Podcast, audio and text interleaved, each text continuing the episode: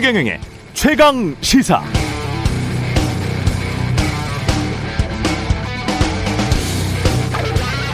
네, 2007년 KBS 탐사보도팀이 취재 제작한 김앤장을 말한다라는 다큐멘터리를 보면 김앤장은 이현재, 한덕수, 한승수 등 전직 고위 관료들이 고문으로 있으면서 한 해 수억 원을 받고 1억 원 이상의 고액 수임 사건의 77%를 쓸어가면서 한 해 연매출 3,700억 원의 을 거뒀다.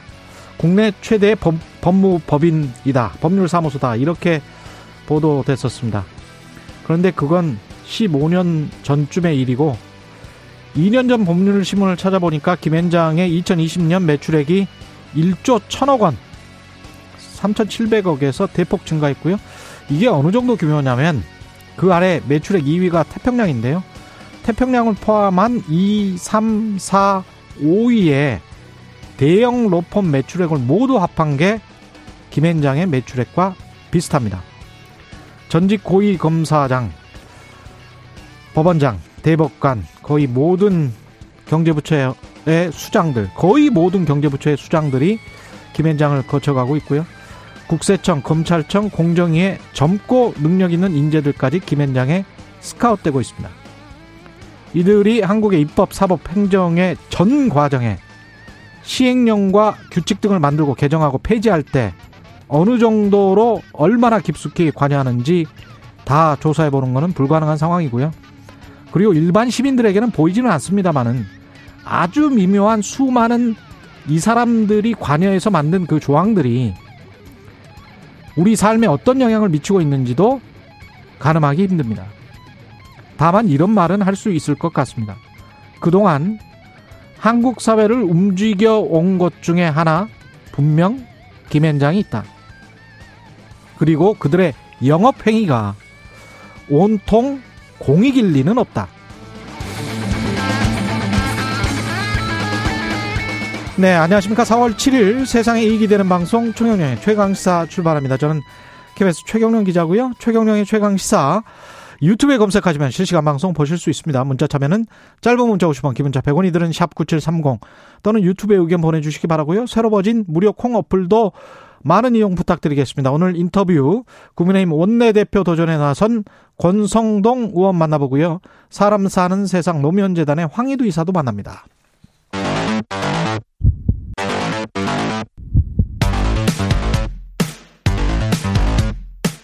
오늘 아침 가장 뜨거운 뉴스 뉴스 언박싱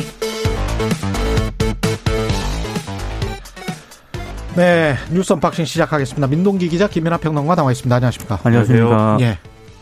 무슨 하, 하실 말이 있어요? 갑자기 기침을 막 해서 깜짝 놀랐어요. 코로나19의 후유증인 예. 것 같습니다. 계속 후유증. 기침이 나오는데 예. 방송할 때도 기침이 나올 것 같을 때마다 참고, 참고 하는 있습니까? 겁니다. 네, 그러다가 아, long COVID 네. 혹시 네. 한번 저 진단을 다시 한번 해봐야 될 수도 있겠습니다. 뭐 뭘요? long COVID인지 아닌지. 그거는 아, 뭐 그 정도는 아니고 글쎄요 알아서 판단하는 분위기인 것 같아요. long COVID는 누가 뭐 이게 음. 도장 찍어주는 건 아닌 것 같고 다만 기침을 참다가 이렇게 터져 나올 때도 있는데 예. 듣기에 따라서는 그게 웃는 걸로 들릴 수도 있는 있거든요. 아, 웃음이 터진 것처럼. 그렇죠, 그렇죠. 그래서 그렇죠. 걱정이 많이 됩니다. 예, 혹시라도 이렇게. 예, 그건 아니라는 거 말씀드리고. 네. 예. 물가 때문에 지금 그 계속 뉴스도 나오고 있는데 인수위에서도 이게 굉장히 걱정인 것 같습니다. 이 통계청 발표에 따르면 지난달 소비자 물가가 1년 전보다 4.1% 올랐거든요. 예. 근데 윤석열 정부의 최대 현안으로 지금 떠오르고 있습니다. 음. 아, 그래서 윤석열 당선자도 물가를 포함한 민생 안정 대책을 새 정부 최우선 과제로 추진하라 이렇게 지시를 하는 그런 상황인데요. 예. 물가가 오르게 되면은 50조 추경 편성을 하겠다 이런 방침을 밝혔는데 이게 최대 걸림돌로 일단 부상이 되고 있고 어, 그래서 당초 공약보다는 추경 규모가 좀 축소가 되지 않겠느냐라는 관측도 나오고 있습니다. 그리고 지금 어, 당선자 쪽에서 대출 규제 완화 방침도 밝히지 않았습니까? 음. 여기에도 이제 적신호가 켜졌는데요. 아무래도 대출 규제를 풀게 되면은 가계부채 리스크가 부담이 되기 때문에 예. 이것도 이제 고민거리 가운데 하나로 지금 댕겼습니다. 그래서 어제 원일이 인수위 수석 부대변인이 예, 현 정부에 대해서 특단의 민생 대책을 마련해 달라고 일단 촉구한 그런 상황이고요. 그리고 인수위도 원래는 한국은행을 별도로 이제 어, 업무 보고라든가 간담회를 하지 않기로 이제 했었는데 음. 지금 물가라든가 이런 게 너무 좀 비상한 상황이다 보니까 한국은행 관계자들을 불러서 대응책을 일단 논의를 하기로 일단 일정을 잡고 있습니다. 그러니까 이게 어 4%대 이상 지금 소비자 물가가 이제 올랐다라는 거는 뭐 10년 만의 일이다 이렇게들 얘기를 하는데 지난달 그렇습니다. 그렇죠. 3월 달 기준입니다. 음. 이렇게 평가를 하는데 이게 어, 왜 올랐느냐를 보면은 결국 이제 그동안에 이제 어, 누적됐던 문제들하고 여기 더불어서 러시아 우크라이나 이 문제 때문에 유가가 급등하고 뭐 이런 문제들이 같이 적용하고 있는 걸로 이제 보이는데 이게 또 우리만의 문제는 아닌 것 같아요. 지금 다른 나라들도 어, 하여튼 이 코로나19의 이 피해 지원이라든가 이런 이후의 어떤 경제를 위해서 돈을 풀어야 되는 어떤 그런 필요성이 있는 상황임에도 불구하고 지금 이렇게 이제 물가가 오르고 있는 상황이기 때문에 또 금리를 올려야 되고 그래서 연준 부의장, 미 연준 부의장도 어 이렇게 적극적으로 이제 금리를 인상하는 안에 대해서 계속 이제 시사를 하고 있는 거잖아요. 저는 연준이 이렇게까지 금리를 우리는 인상할 것이다라고 수많은 이런 어떤 기회를 통해서 계속해서 얘기하는 거는 굉장히 오랜만에 보는 것 같은데 어쨌든 이런 상황이 이어지고 있으니까 우리나라도 똑같은 영향이 있는 것 같습니다. 근데 이 그러니까 윤석열 당선인도 이제 걱정스러운 거겠죠. 지금 우리 코로나19 관련해서 50조 추경도 해야 되고 다 이렇게 피해 지원도 해야 되는데 그럴 경우에 어쨌든 물가가 더 물가 압력이 물가 상승 압력이 더 커질 수도 있고 이게 딜레마 아니겠습니까? 이걸 풀어야 되는데 정부가 할 수 있는 또는 통화 당국이 할 수 있는 어떤 예, 대책이라는 게 금리 인상 외에 또 있겠는가? 지금 뭐 어 이 유류세 인하라든가 이런 것들을 이제 3종 세트 이렇게 해 가지고 내놓겠다고 하는데 이게 얼마나 실효성이 있겠는가 여러모로 우려가 됩니다. 할 수 있는 거는 최대한 다 해봐야 되겠죠. 금리 같은 경우는 제가 자주 비유를 합니다만은 일종의 이제 기압골이거든요. 그렇죠. 기압골을 완전히 변화시키는 것이기 때문에 정부는 어떤 정부든 금리는 최고 수단으로 생각을 할 것인데 근데 이제 물가 상승이라는 게 영향을 미치는 것이 중하위 소득계층이에요. 그렇습니다. 그렇죠. 예, 상류층이랄지 중산층 이상 들, 중상층들은 사실 생활 물가 지수에 크게 영향을 받지는 음. 않습니다. 근데 이제 당장 먹고 사는 게 급한 중하위층 때문에 물가 거기다가 이제 소득이 미국 같은 경우는 임금이 같이 올라와 버리거든요. 아주 자본주의가 빨리 도는 자본주의이기 때문에 거기는 임금이 같이 올라요. 근데 우리 같은 경우는 지금 최저임금이랄지 어떤 임금 오르는 거에 관해서 굉장히 저항감을 느끼고 있는 사회적인 문화가 있지 않습니까?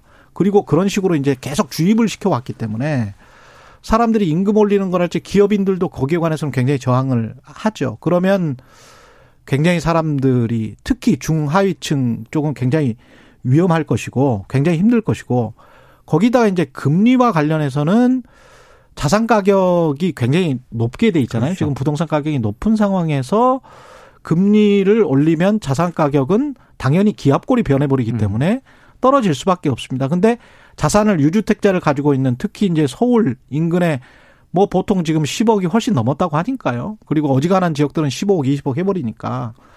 근데 금리가 상승을 하면 집값이 타격을 받겠죠. 그러면 다음 정부는 어떤 선택을 하는지 곰곰이 한번 봐보세요. 그러니까 금리를 인상을 하면 인플레이션에 따라서 이게 지금 어느 정도의 4.1%의 물가가 어느 정도냐면요. 박근혜 정부 때 한 달 보통 올랐던 게 0%대. 그렇죠. 예. 그리고 문재인 정부 때도 좀 심했을 때는 0%대.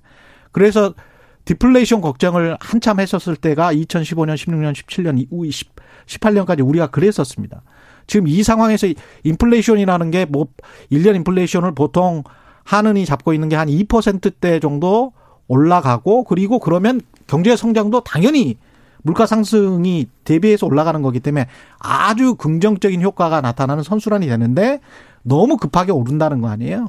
그렇게 되면은 사회적 취약계층이 굉장히 크게 손해를 보고 그동안의 코로나 때문에 돈을 엄청 풀었잖아요. 그렇죠. 한국도 한국은 음. 뭐 상대적으로 덜 풀었습니다만은 미국이 엄청나게 풀었기 때문에 그 돈푼 것 때문에 자산 가격이 굉장히 버블이 심해진 게 있거든요.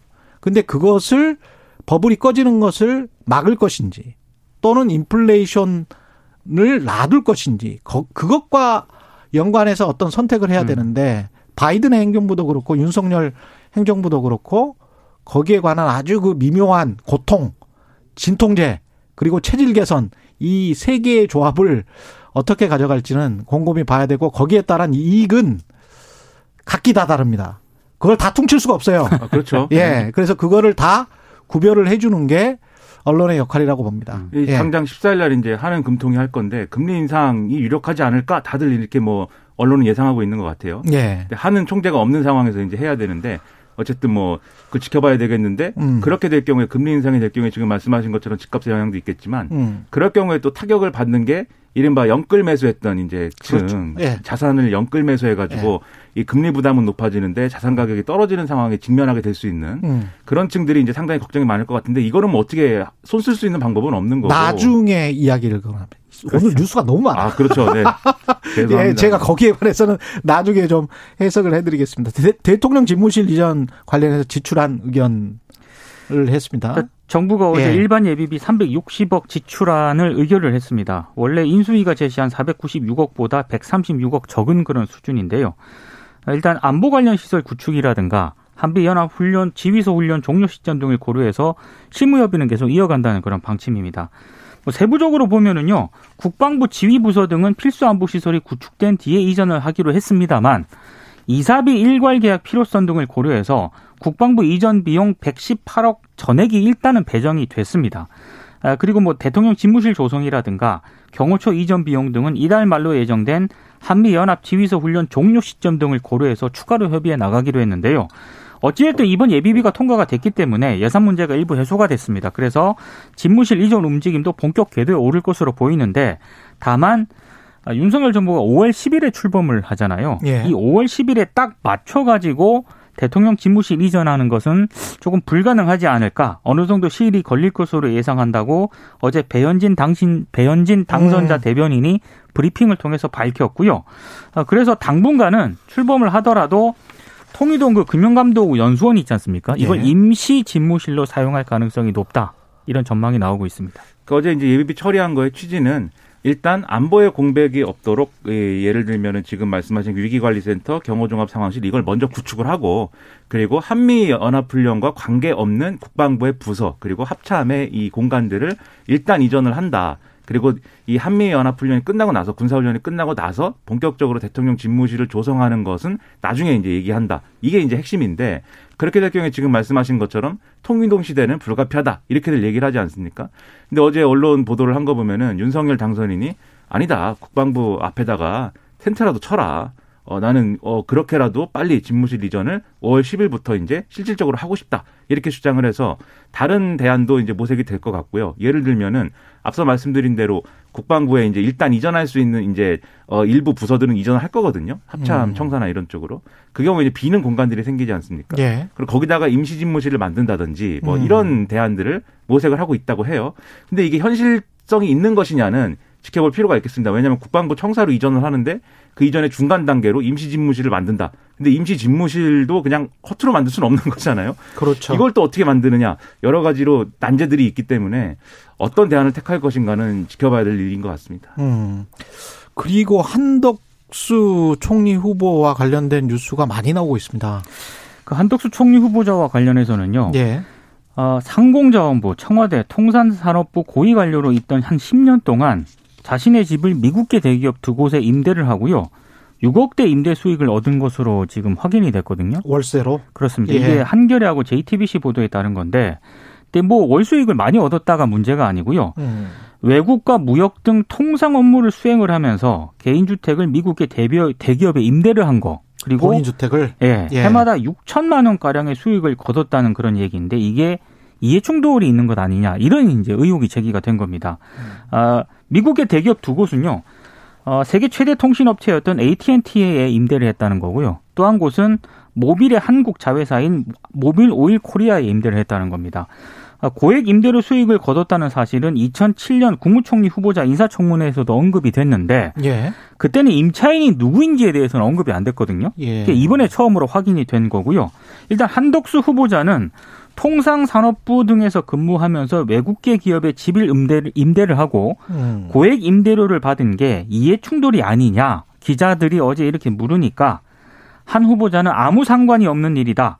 부동산 중개업소를 통해 임차인을 구한 것이다. 이렇게 해명을 했습니다만 어찌됐든 이거는 조금 더 구체적인 해명이 좀 필요한 것이 같습니다. 집이 100억 원 정도 됩니까? 현재 시가가? 이게 또 서울신문 보도를 보면은요. 예. 어, 이 주택을 100억 정도에 달하는 가격의 매물로 내놓았다라고 합니다. 음. 3.3 제곱미터당 5천만 원 수준에 내놓았는데 이걸 전체 면적으로 환산을 하면은 93억이 넘는다라고 하거든요. 어, 굉장히 고- 비싼 곳이더라고요 보니까. 종로구 신문로. 예, 거기 아주 대, 신문로의 단독주택. 아, 저 도동 동네를 한번 가봤는데 예. 뭐- 여기 뭐 한옥인가요? 아니 어마어마한 저택 저택이 되게 아. 되게 큽니다. 예. 예, 그 주- 주로 이제 영화나 드라마에 나오는. 아, 그런. 네네네. 예. 좀 구매를 하시죠. 100억 정도. 100억 정도. 네, 지금 안 그, 정- 팔린다 고 그러는데. 그 정도 돈은 없습니다. 아, 예. 없으십니까? 네. 근데 제가 이제 관심 있게 본 거는 100억이 시가가 100억인데 공시가가 한겨레에 나왔더라고요. 네. 공시가가 25억 이더만요. 그러니까 시세보다 비싼 호가로 집을 내놓았대요. 그렇죠? 예. 근데 제가 말씀드리고 싶은 것은 공시가가 25억이면 2021년 기준이던데 그러면 4분의 1 수준 아니에요? 그렇죠. 시세. 네. 그럼 25%잖아요. 아파트 같은 경우에 공시가가 보통 70%에서 80% 정도 되는데 네. 그러면 보유세에서도 혜택을 받았다는 이야기고 그동안에 물론 합법적인 겁니다. 이거는 근데 경실련에서 누차 주장을 주장을 해와서 단독주택이랄지 건물이 이렇게 그 세금 격차가 그러니까 공시가의 격차와 시가의 격차가 많이 나는구나 또 한 번 확인할 수 있는 사례인 것 같아요. 이게 후보자의 그 배우자가 음, 이 서양화가 출신이거든요. 예. 그래서 이제 뭐 미술품 같은 거를 많이 보관을 하고 있지 않겠습니까?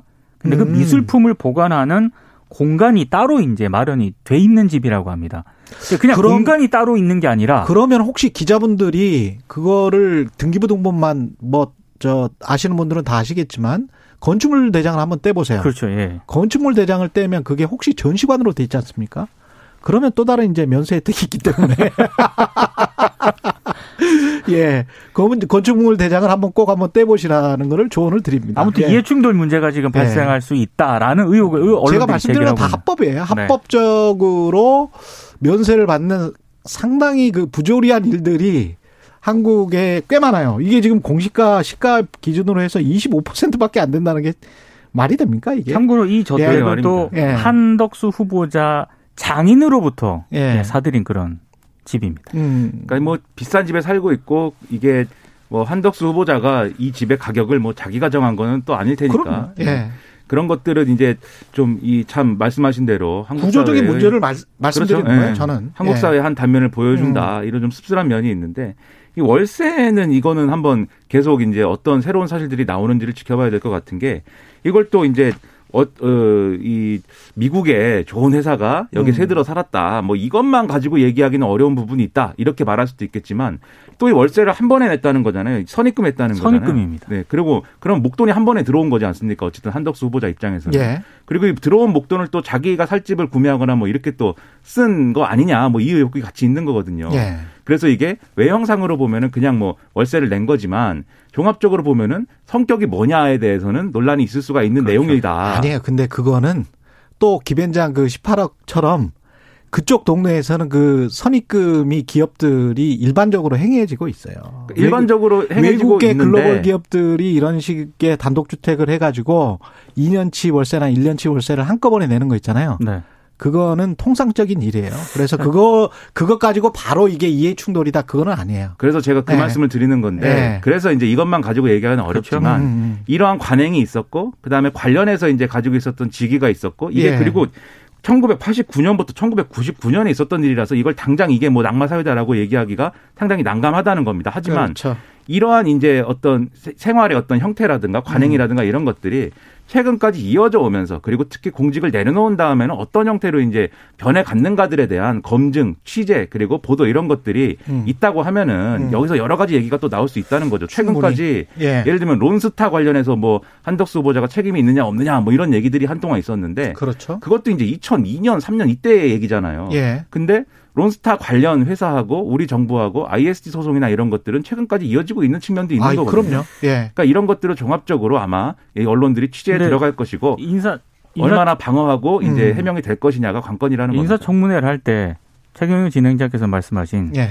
그들만의 리그의 기준에 맞춰서 볼 것이냐, 예. 아니면 어, 저희와 같은 예. 일반 시민의 기준으로 그러니까 맞출 지금 것이냐. 지금 입장이 상당히 격차가 느껴져요. 저는 아니 그게 아니고 저는 100억대 주택이다라고 할 때 깜짝 놀라는데. 아니 네. 근데 저는 그게 그 지난번에도 말씀드렸지만 돈의 액수나 어디에 사는가 그것 가지고는 인사 검증을 할 수는 없다라는 입장이거든요. 근데 그러니까 거기서 이제 시작을 하는 거죠. 꼭 편법이나 불법이나 그리고 아까 같은 그런 부조리한 것들은 그 부조리함 나름대로 아 이걸 바탕으로 해서 어떤 이런 부조리한 것들은 고쳐 나가자 그런 입장이에요. 네. 예. 그러니까 인사청문회가 이 개인의 신상을 검증하고 이런 측면도 있지만 이걸 통해서 또 한국 사회가 어떤 상황이냐를 볼 수도 있는 창이기도 한. 거죠. 네. 예. 그래서 여러 측면에서 언론이 예. 열심히 보도하고 검증해야 음. 된다는 겁니다. 다각적으로 검증해야 되는 거는 맞습니다.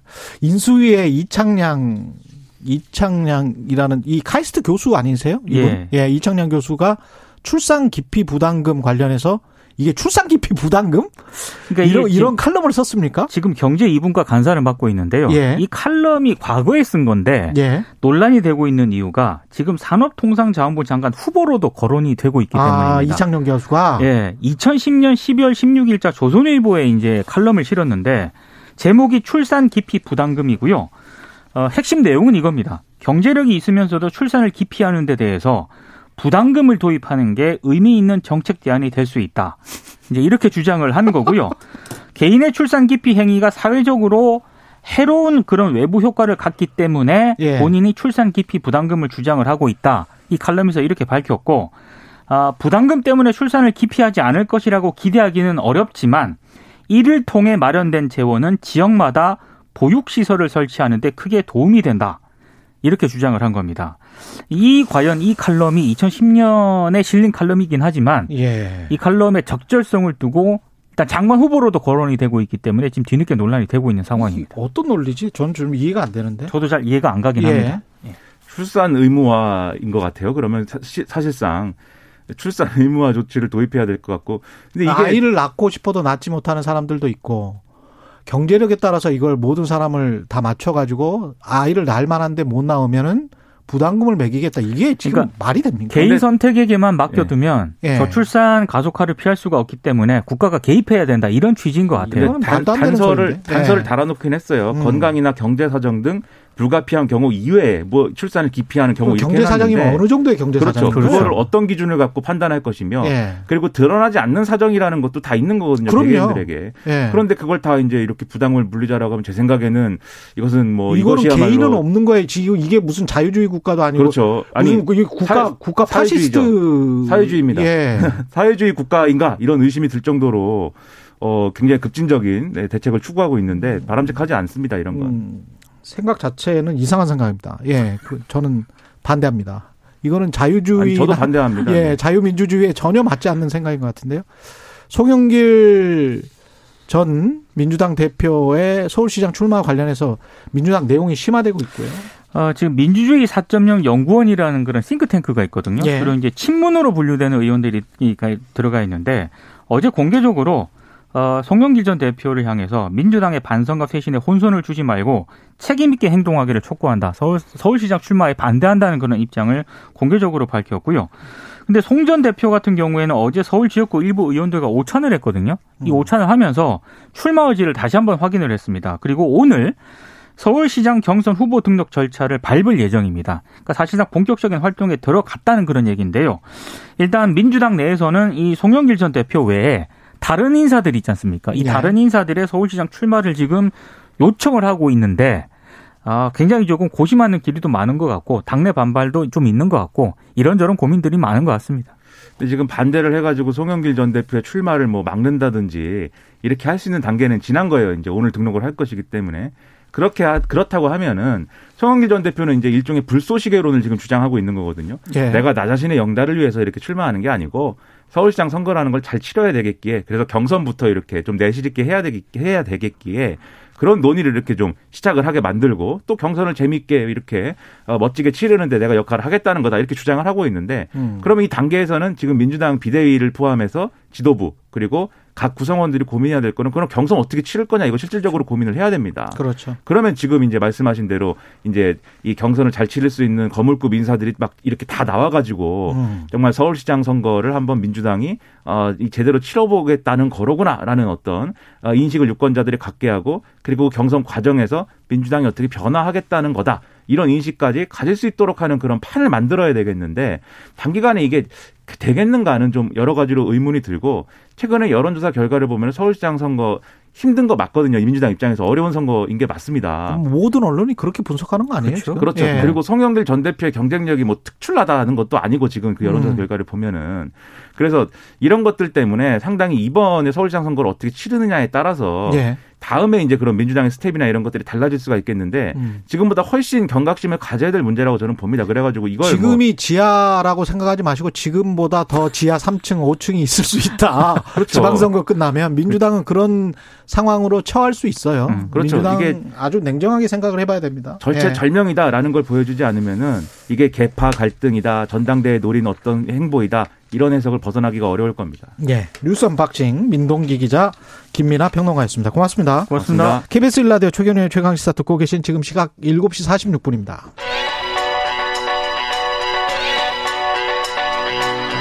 최강 시사 전민기의 눈. 네, 전민기의 눈 한국인사이트 연구소 전민기 팀장 나와 있습니다. 안녕하십니까? 네, 반갑습니다. 전민기입니다. 네. 프로야구가 개막했죠? 네, 지난주 주말에 개막했습니다. 예, 프로야구 국민들 기대 반응 뭐 야구 팬들이 많습니까 어떻습니까? 야구 팬들이 이따가 이제 데이터로 좀 알려드리겠지만 음. 조금씩 줄어들고 있다라는 게 줄어들어요? 한국갤럽 조사를 통해서 이제 나타나는 데이터가 있어서 그게 예. 좀 흥미로워서 좀 가져와봤습니다. 예, 빅데이터 반응부터 한번 살펴보죠. 그러면 일단 프로야구 언급량이 지난 1년 동안 25만 7천 건 정도인데요. 예. 이게 뭐 드라마틱하게는 아닌데 음. 매년 조금씩 조금씩 꾸준하게 줄어들고 있어요. 그래서 2020년, 21년 시즌에는 28만 7천 건이고요. 2019, 20년에는 29만 건. 음. 2018, 2019 32만 건. 그러니까 지금 2018, 19 시즌이 이제 코로나 전 시즌인데 예. 이때 비해서 지금 한 언급량 자체로만 놓고 보면 7만 건 정도가 빠졌고요. 와. 네. 그래도 이제 감성어 자체는 68.5 대 30.7.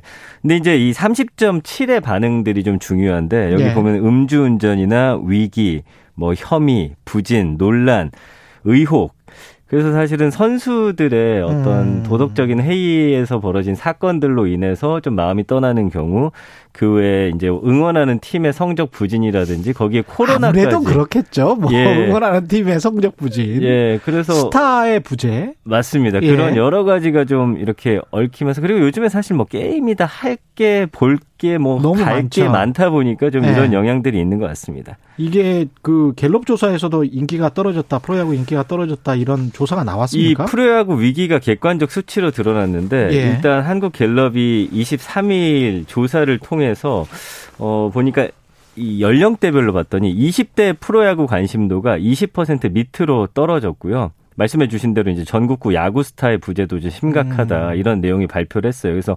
프로야구에 대한 관심도가 31%인데 국내 성인 셋 중 한 명만 프로야구에 이제 관심을 보이고 있다는 것. 그래서 이제 프로야구 관심도가 2014년에 48%였거든요. 예. 한 8년 사이에 지금 17%가 빠졌죠. 계속 하락하고 있고 올해 이제 최저치를 기록했습니다. 이게 이제 한국 갤럽 조사 3월 15일부터 17일까지 전국 만 18세 이상 1,004명을 대상으로 이제 전화 인터뷰를 이뤄졌거든요. 어. 이게 이제 매년 조사를 하는데 48%는 그래서 국민 반 정도가 관심을 갖고 있다가 이제는 3분의 1로 줄어들었다. 요 수치가 네. 이제 좀 의미가 있는 것이죠. 연령대별로 조사를 해보면 네. 20대랄지 10대 뭐 이렇게 네. 그쪽이 훨씬 더 낫습니까? 그렇죠. 이 사람들이 이제 어떻게 보면 미래의 고객들이잖아요. 그렇죠. 근데 20대 같은 경우가 18%로 가장 낮았어요. 아, 그렇구나. 네, 30대가 28%, 40대부터 70대 이상까지는 모두 30%를 기록했습니다. 그래서 이 20대 관심도가 2013년에는 44%로 평균 수준이었는데 예. 2017년 19년에 30% 내외, 2020에서 21년 20% 중반 기록하다가 올해 이제 20% 이하로 처음 내려가게 됐어요. 반토막 이상 난 거네. 예, 그래서 13년에 야, 비해서 맞습니다. 그래서 야구 팬층의 고령화를 좀 보여주는 단적인 수치고 이게 우리나라만의 문제는 아니고 미국 프로야구도 이런 문제점 때문에 그렇죠. 사실은 뭐 좀 다양한 방안들이 지금 계속 강구가 되고 있는 상황이에요. 근데 어쩔 수가 없을 것 같아요. 그냥 예. 그, 그 세대별로 게임을 많이 하고 자랐던 세대와 네. 실제로 프로야구에서 어떤 경험이나 어, 뭘 보고, 보면서 그때 음. 느꼈던 향수가 있었던 사람들하고는 좀 다, 다를 것 같은데. 그래서 그냥 예. 우리가 주변에서 볼 때도 예전에 저 예. 어릴 때만 해도 각 구단의 야구 점퍼라든지 입고 다니는 친구들, 있었어. 글러브 손에 끼고 다니는 아이들, 배트 들고 다니는 사람들 많았거든요. 그랬죠. 요즘엔 사실 저는 한 번도 본 적이 없어요. 예. 네. 그 가장 좋아하는 팀은 어딘가요? 사람들이? 이, 어, 기아 타이거즈하고 삼성 라이온스가 9%였고요. 음. 롯데 자이언츠가 8%, 하나 이글스 7%, 그다음 뭐 두산 베어스, LG 트윈스 5% 중. 근데 이제 1998년 이후에 예. 1위 구단 선호도가 10% 밑으로 떨어진 건 또 올해가 처음이에요. 그리고 응답자의 48%는 특별히 좋아하는 국내 프로야구 팀이 없다라고 또 대답을 했다라는 게 또 문제인 것 같습니다. 선수는 누구를 좋아해요? 선수는 류현진 선수거든요. 예. 예 그래서 20%, 그 다음에 이제 추신수 선수 8%, 이정우 선수 6%, 김광현 4%, 이대호 3.4%, 양현종 2%인데 이것도 이정우 선수를 제외하고는 그렇죠. 정말 오래된 선수들이 그러니까 오래됐다고 표현하긴 그렇지만 정말 노장 10, 15년 이상 활동한 선수들이 대부분이라는 게 그리고 지금 국내 프로야구 선수도 아니잖아요. 맞습니다. 그래서 여기에다가 좋아하는 국내 선수가 없다는 응답이 63%. 그러니까 프로야구 관심층 중에서도 37%는 특별히 좋아하는 선수가 없다고 답했고 비관심층에서는 비율이 75%나 된다는 거. 음. 그러니까 전국구 스타가 또 어, 부재하다 이게 이제 수치로 보여주는 거고요.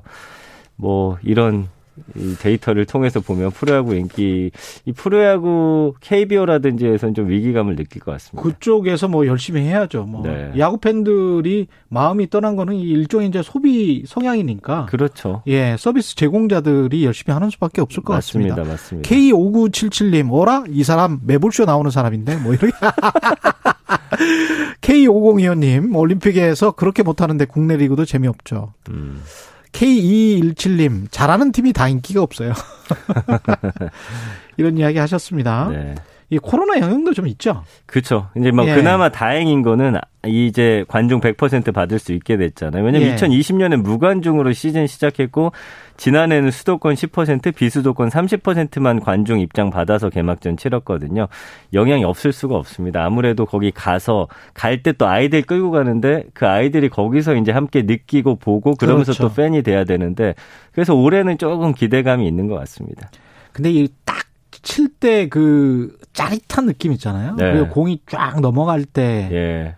그런 홈런 나왔을 때랄지 그렇죠. 그다음에 스트라이크 아웃 삼진 아웃 됐을 때 그런 그 묵직하게 포수 음. 예, 글러브 안으로 딱 들어가는 그런 느낌들 같은 네. 경우는 야구장 안에서만 느낄 수 있잖아요. 맞습니다. 예. 예. 가서 보면 재미있기는 해요. 그 예전처럼 좀 라이벌들도 있어야 되고 뭐 물론 그렇죠. 아직까지도 회자되는 게 선동열 최동원 네. 선수잖아요. 네. 음. 그러니까 뭐 여러 방법들이 좀 필요할 것 같습니다. 예. 치맥은 가서 먹을 수 있습니까? 이제 가능한데 고척돔만 예외예요. 여기가 실내 구장으로 이제 돼가지고 아. 그래서 좀 여기에 대한 좀 이야기가 나오고 있네요. 예. 아 알겠습니다. 조현수님은 승부 조작 때부터 쭉 안 보기 시작했죠. 음. 이것도 좀 영향이 있겠다. 네, 여러 가지 그런 게 좀 쌓인 것 같아요. 맞아. 승부 네. 조작을 해버린다고 하면 네. 이건 말이 안 되죠. 거기다 이제 선수들이 사인 잘 안 해준다 이런 또 이슈도 있었고요. 몇 년 전에. 사인을 잘 안 해준다. 네, 네, 네. 알겠습니다. 예, 가서 고척동 아니면은 치맥은 가능하다. 그렇습니다. 예, 전민기의 눈이었습니다. 고맙습니다. 감사합니다. KBS 일라디오 최경영 최강시사 1부는 여기까지고요. 잠시 후 2부에서는 국민의힘 권성동 의원, 사람 사는 세상 노무현 재단의 황희두 이사 만납니다.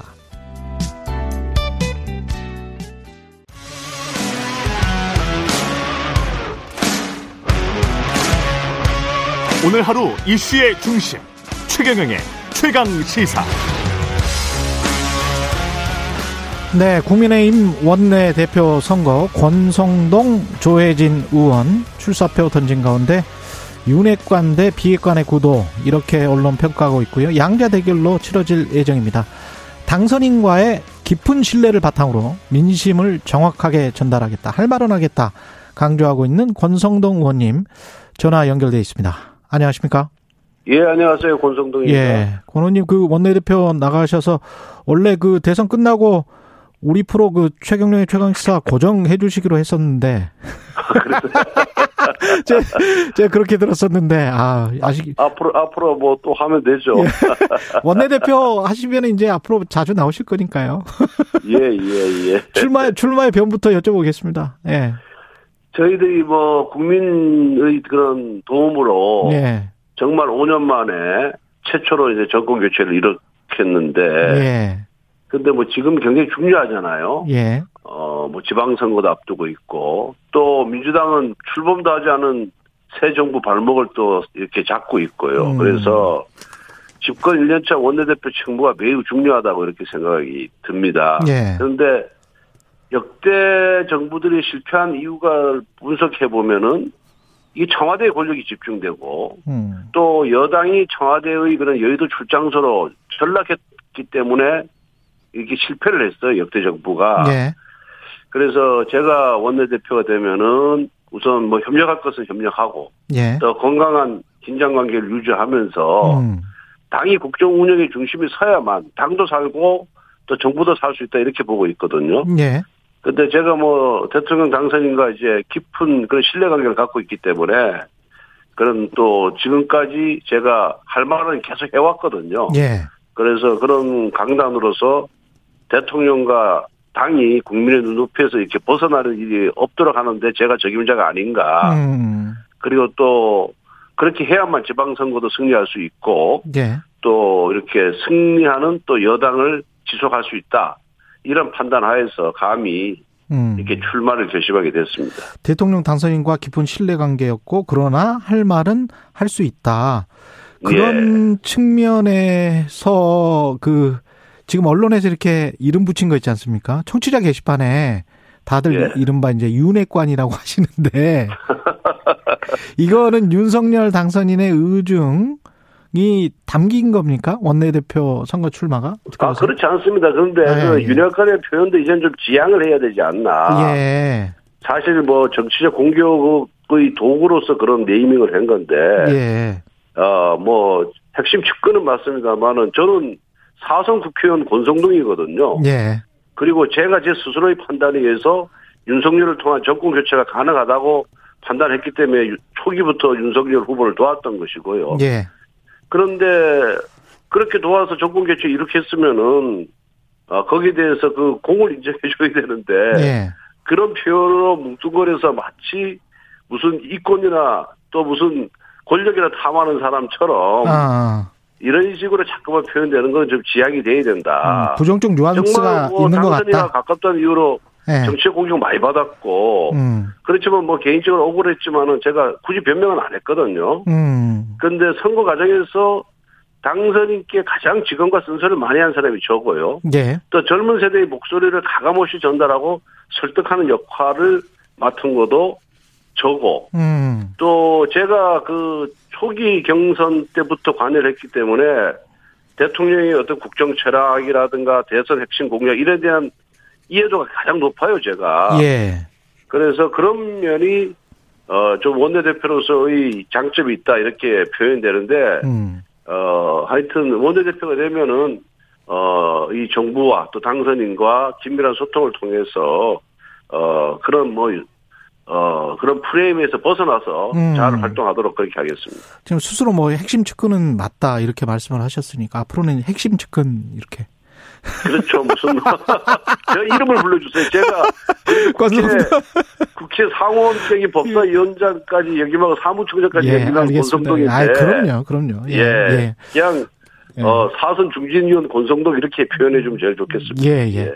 사선 중진 의원 권성동 의원님은 원내대표 출마하고 김태흠 의원은 충남지사, 그다음에 김은혜 의원은 경기지사.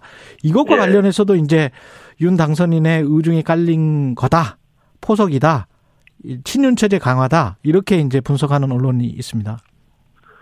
어 우선 김태형 의원이 충남지사 출마하는 거는 충남지사 예. 충남이 이번 대선에서 그래도 승리를 했고 예. 그런데 현역 의원 중에 다른 분들이 출마할 그런 의사가 없었고 또 마땅한 어그 경쟁력 있는 후보가 어 없다는 판단 하에서 아마 당 대표나 원내대표가 출마를 권유한 것으로 그렇게 알고 있고요. 예. 그래서 김태흠 의원도 의원직을 버리면서까지 이렇게 출마 결심한 거는 선당 후사의 그런 정신을 보여줬다. 음. 그렇게 뭐 판단을 하고 김태흠 의원도 삼선 의원이신데 예.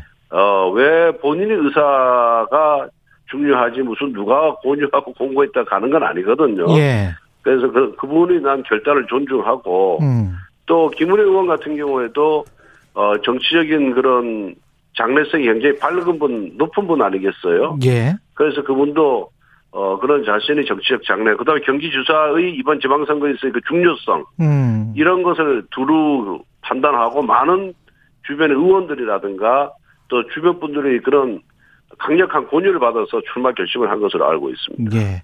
아까도 할 말은 하겠다라고 말씀을 하셨는데 어떤 저 인수위나 윤석열 정부 지금 국내 정세가 그렇게 녹록지는 않은 상황인 거는 뭐 다들 인식을 하고 있고 어떤 예. 점에서 좀 우려를 하세요? 또 윤석열 정부 자체 우려 같은 거는 어떤 뭐 것들이 있습니까? 아직은 뭐 출범 초기 때 지금 우려하고 있는 상황은 없고요. 예, 예. 예 다만 제가 일반론을 말씀드린 것이고 예. 그리고 또 윤석열 당선인의 가장 큰 장점이 쓴소리를 잘 수용해요. 그렇죠. 생각이 굉장히 열려 있거든요. 예. 대화를 해보면은. 예. 그래서, 어, 저는 이제, 어, 그런데 또 인간적인 신뢰 관계라든지 음. 이게 없으면은 음. 최고 권력자고 그렇게 쓴소리 하는 게 쉽지는 않거든요. 현실적으로. 작은 조직에서도 그 조직의 수장한테 쓴소리 하는 게 쉽지 않은데. 예. 이게 뭐 대한민국의 정점이 있는 분한테 어, 그런 직원을 한다는 게 쉽지는 않습니다. 그렇지만은 어, 저는 뭐 그런 부분에 있어서는 과거 청와대 비서관 있을 때도 네. 저는 바른 소리를 많이 했던 음. 그런 스타일이거든요. 네. 그래 그리고 또 대화를 해보면 잘 그 접점이 찾아집니다. 아. 그래서 그래서 제가 일반론을 말씀드린 것이고 아직 뭐 새 정부가 출범하지 않았기 때문에 음. 뭐 특별히 우려되는 점은 없습니다. 근데 이제 김현정님 같은 경우는 저 우리 청취자 중에 진행자님 예. 대통령 집무실 용산 이전 어떻게 생각하냐고 좀 물어봐 주십시오. 이렇게 말씀하셨는데 이런 부분이 좀 우려는 되기는 되는 것 같아요. 지지율도 그 부분에서는 조금 그렇고요. 아니 이제 그 부분은 예. 뭐 아무래도 대선 직후고 또 지방선거가 남아 있어서 예. 그 여야 진영 간의 그런 프레임이 아직도 그대로 지속이 됐기 때문에 예. 어좀 그런 그 여론조사 결과가 나오는 것이 아닌가 이렇게 조심스럽게 추측을 해보고요. 예. 그 다음에 용산 이전은 청와대를 해체하겠다는 것이 핵심 공약이고 국민에게 돌려주겠다는 것이 핵심 공약이거든요. 그렇죠. 그 청와대 해체라는 말은 어 제왕적 대통령 제도를 종식하겠다는 당선인이 결단이 있는 겁니다. 음. 그래서 그리고 또 한 번 들어가면 지난번 문재인 대통령도 청와대 들어가니까 못 나오셨잖아요. 5년 동안. 예. 그런 이제 과거 사례가 있기 때문에 당선인께서 또 아 청와대 한 번 들어가면 그 좋은 데서 어떻게 나 나올 수 있겠느냐. 음. 그리고 주변에서 경호상의 문제, 뭐 안전상의 문제 이렇게 어, 거론하면은 나오기가 어렵다는 그런 판단이 있었기 때문에 음. 어, 아예 처음부터 안 들어가겠다. 그리고 국내에 돌려주겠다는 건 결단입니다. 그래서 어, 용산으로 이전을 하고 청와대가 개방돼서 많은 국민들이 청와대를 관람하게 된다면은 여론은 충분히 반전이 될 것이다 이렇게 보고 있습니다. 그래요. 그 아니 뭐 차츰 뭐 안 들어간다고 하더라도 차츰차츰 이렇게 잘 부지를 물색해서 가는 게 합리적이지 않은가. 집무실 뭐 이전한다고 뭐 하더라도 그런, 그런, 의견도 제가 틀렸다고 잘못됐다고 주장하는 건 아닙니다만 예. 이런 어, 역사적인 과업, 이 청와대를 해체한다는 건 역사적인 과업이거든요. 음. 이런 과업은 아주 결단력 있게 빠르게 이렇게 진행하는 것이 오히려 더 낫다고 봅니다. 이건 뭐 인수위와 관련된 건 아닌데 당에서 말이죠. 9890님이 네. 이런 질문을 주셨는데 강용석 가로세로 연구소 소장입니까? 강용석 변호사 같은 경우 국민의힘에서 다시 받아 준 건데 이거는 좀 지지도가 떨어질 것 같다. 이런 신경을 안 쓰는 건가? 이렇게 지금 질문하셨어요. 글쎄, 제가 그 부분에 대해서는 예 지금 어 아는 정보가 없기 때문에 예예예 예, 예, 답을 드리기가 좀 예, 어렵습니다. 아니 복당 시청해 가지고 이제 서울시당에서는 만장일치로 음. 승인을 했고 그다음에 최고의 의결만 지금 남겨 놓은 상황인 것 같더라고요. 그러니까. 예. 뭐 지금의 최고에서 잘 논의해서 결정하지 않을까 그렇게 알고 있습니다. 예. 알겠습니다. 그렇게 보고 있습니다. 예. 알겠습니다. 그리고 이제 그 한덕수 총리 후보자 아까 이제 민주당이 자꾸 이제 그 출범하기도 전에 발목을 잡고 있다 이런 말씀하셨잖아요. 예. 그거는 어떤 부분을 지적을 하시는 거예요? 그러니까 지금 그 대선 공약인 청와대를 해체해서 국민에게 돌려주고 예.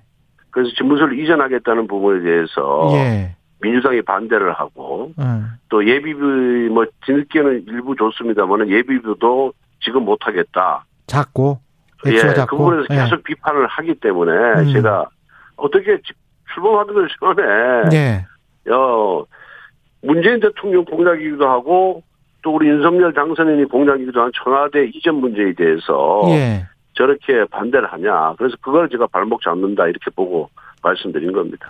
한덕수 총리 후보자 지금 인사청문회 관련해서도 민주당이 좀 벼르는 것 같은데요. 예. 예. 어, 이거는 청문회는 어떻게 잘. 뭐 총리든 장관이든 후보자에 대한 철저한 검증은 음. 야당뿐만 아니라 여당의 몫이기도 하고 그게 국회의 몫이거든요. 예. 그래서 철저히 검증하는 것은 저는 뭐 대찬성입니다. 예. 다만 그 검증 기준, 음.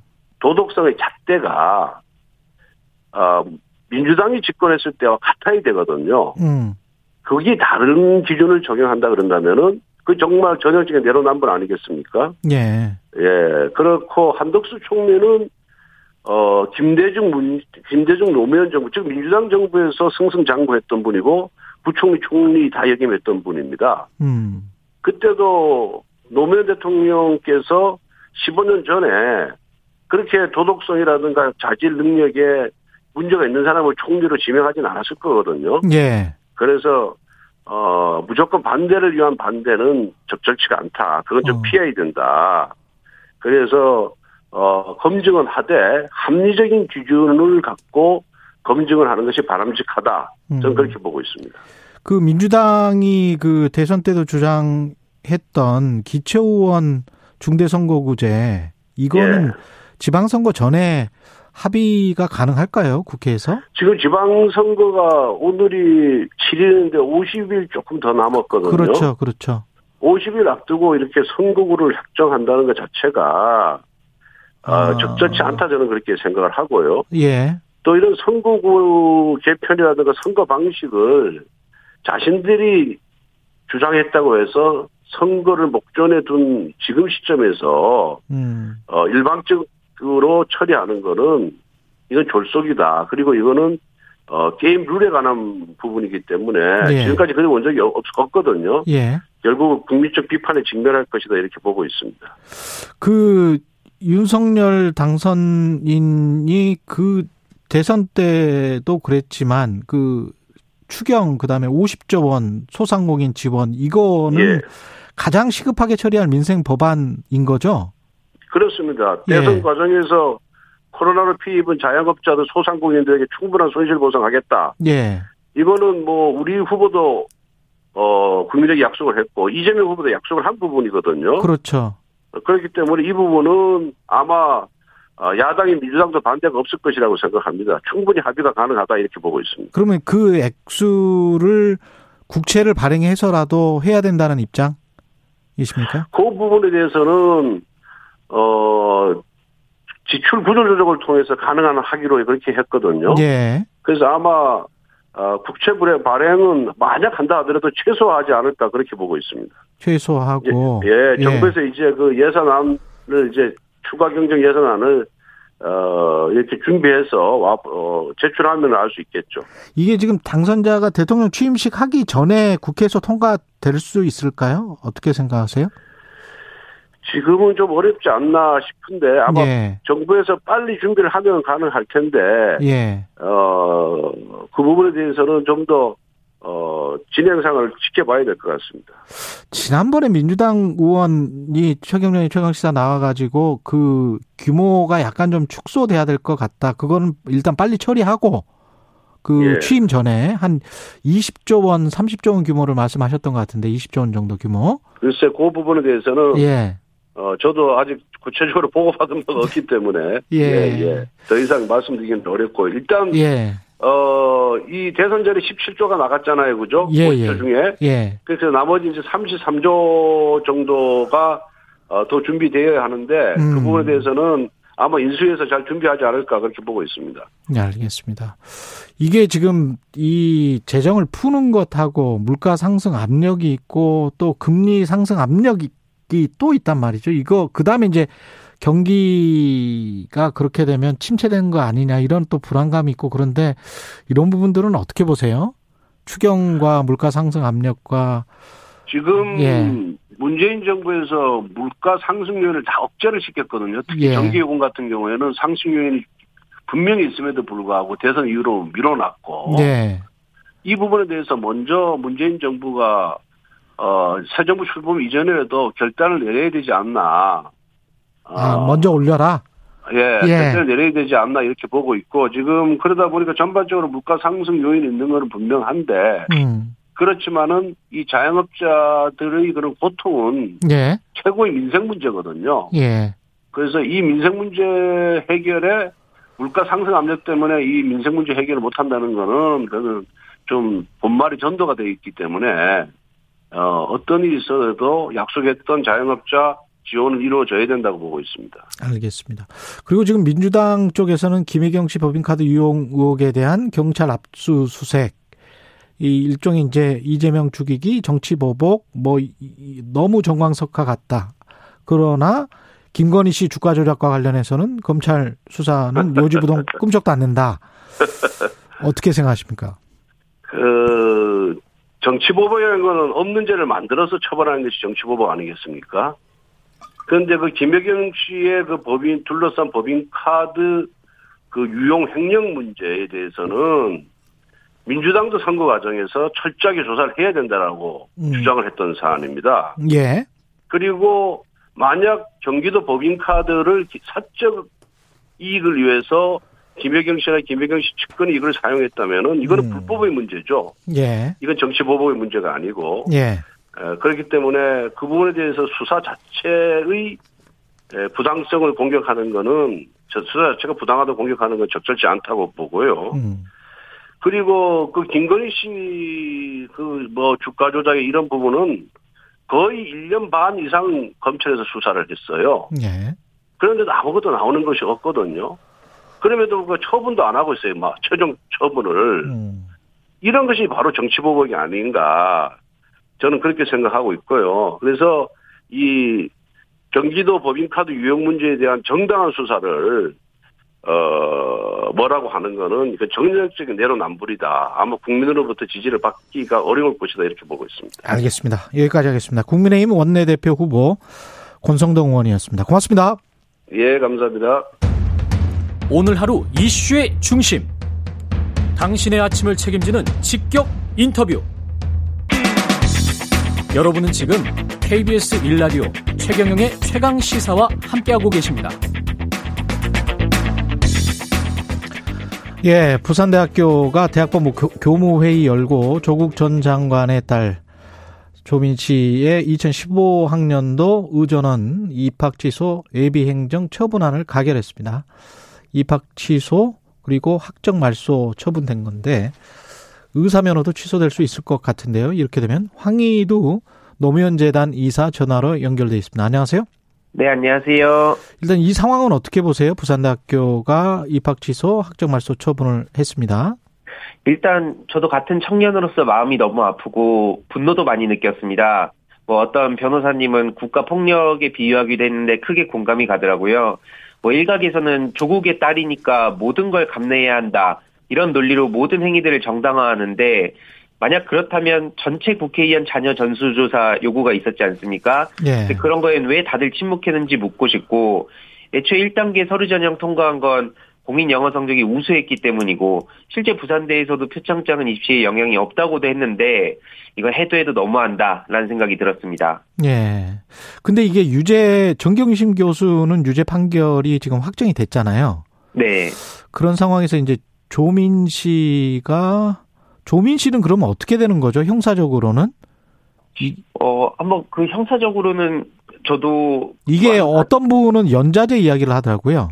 예, 예, 예. 저도 그래서 이게 지금 정경심 교수의 유죄에 대해서도 사실 하고 싶은 말은 많지만 예. 뭐 설령 그렇다고 하더라도 이게 직접적으로 그 조민 씨한테 이렇게까지 그 엄격한 잣대를 들이대는 게 맞는 건가? 음. 지금 이 평가가 맞는 건가?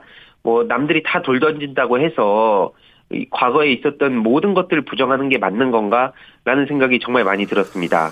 그, 그 그런데 이제 또 조국 일가에 대한 그 잣대를 다른 정치인에게도 똑같이 들이대 달라는 게 편파적인 거냐 이렇게 SNS에서 쓰시긴 했는데 네. 지금 말씀하신 것처럼 근데 이제 그 조국 전 장관에 관한 실망 그리고 거기에 대한 비판의 목소리 그게 또 민주당에 미치는 영향 이런 것들을 걱정하는 민주당 지지자들도 분명히 있지 않을까요?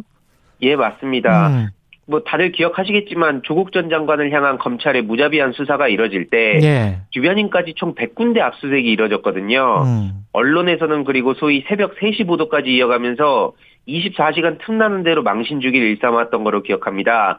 그리고 포털에는 단독 속보 이런 걸 통해 일거수 일투족이 박제가 됐거든요. 네. 그러니까 조국 전 민정수석이 법무부 장관 지명된 후 그리고 취임하고 나서 사퇴하고 나서 심지어 지금 2년 반이 지났는데도 아직까지도 비난의 화살이 쏟아지고 있습니다. 그러니까 평소 인권을 중시하던 단체들조차 그 혼자 살던 조민 씨 집에 찾아가 밤늦게 초인종 누르고 피멍까지 들게 한 TV조선 기자들에 대해서는 일제히 침묵하더라고요.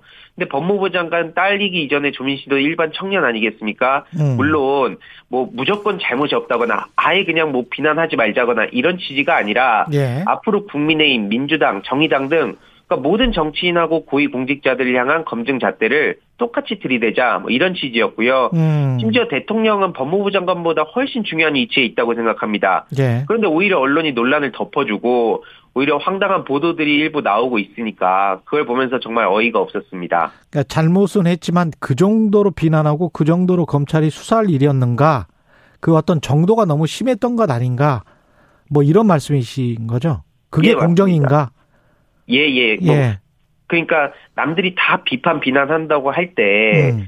거기에 그냥 탑승해서 무조건 욕하는 건 누구나 할 수 있는데 과연 그 욕하는 사람들에 대해서 많은 시민들이 그럼 그 분의 자녀들도 들여다보자라고 했을 때는 왜 그냥 모른 척 넘어갔는가 그걸 묻고 있는 겁니다. 예, 김동민님은 표창장 위조는 사실 맞잖아요. 이렇게 말씀하시고 장무기님도 청년이면 다 용서해야 합니까? 이제 이런 말씀이신데 그러니까 아직까지 부정적으로 보는 시선들이 있단 말이죠.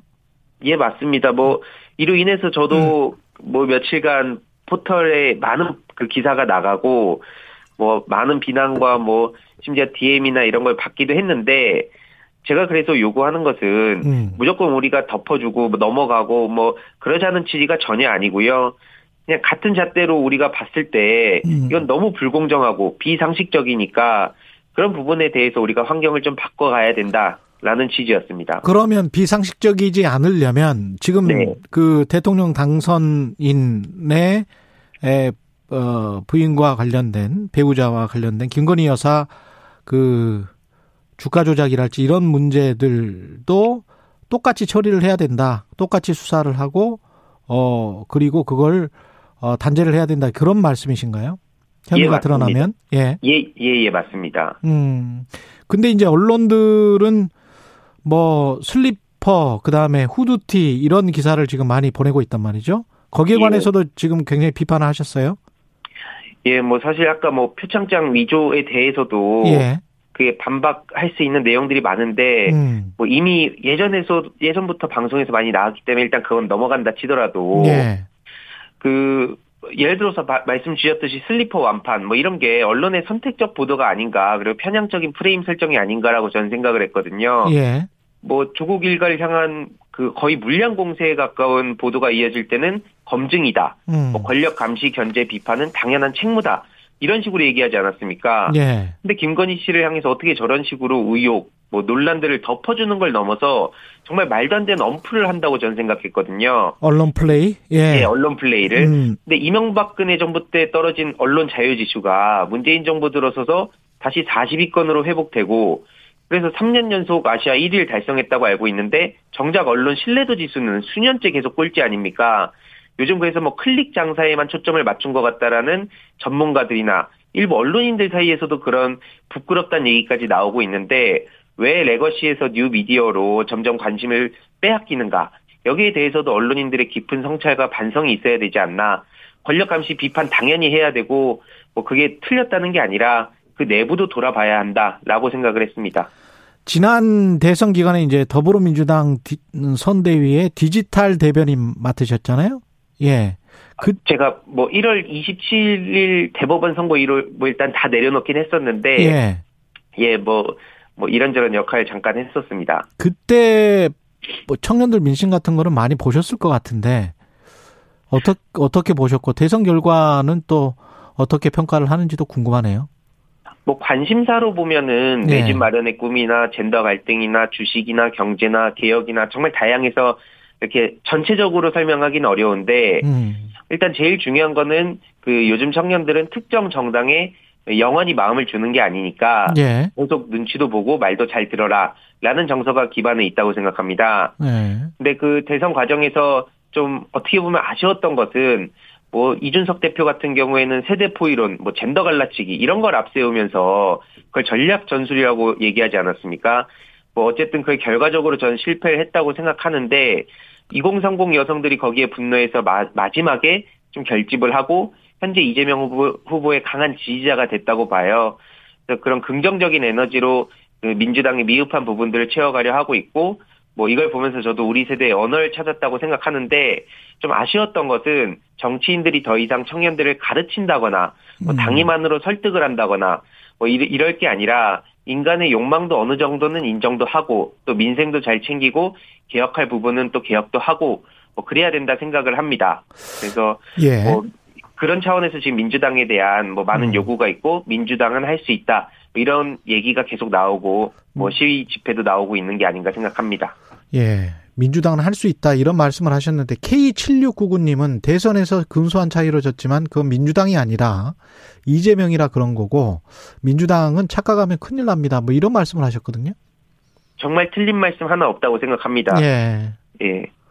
틀린 말씀 하나도 없다. 민주당은 뭔가 더 훨씬 더 쇄신해야 된다.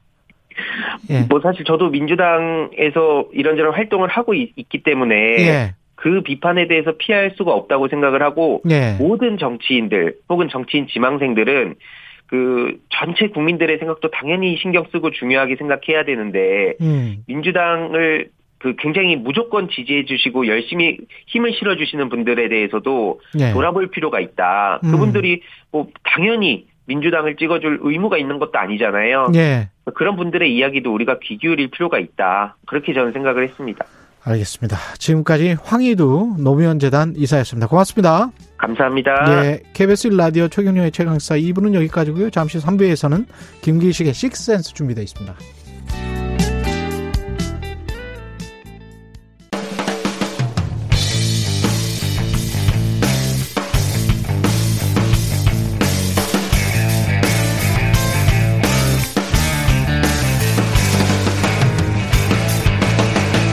최경영의 최강 시사.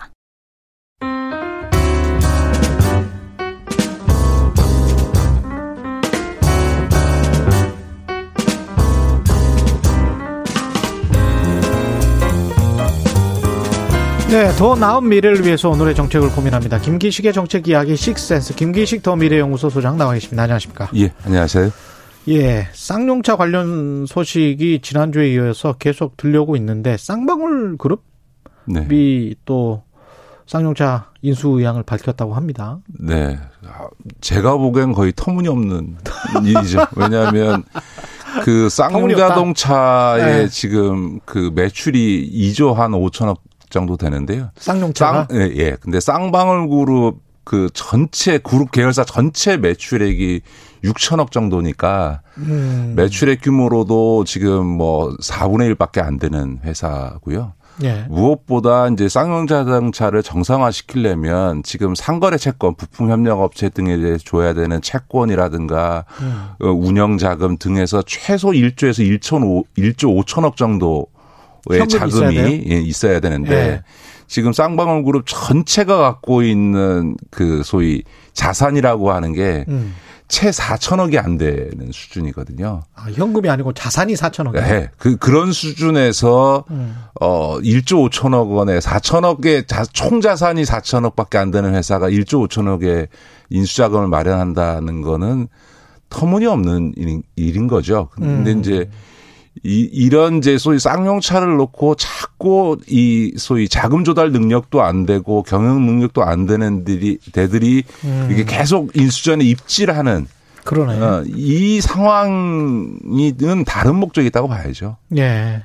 이것도 에디스 모터스와 비슷할 수 있다. 조심해야 된다. 그렇습니다. 음. 아니 조심한 정도가 아니고 그 지금 쌍용자동차에 대해 쌍방울 그룹이 인수전에 참여하겠다고 선언한 뒤에 주가가 한 70%씩 계열사들이 급등을 했어요. 예.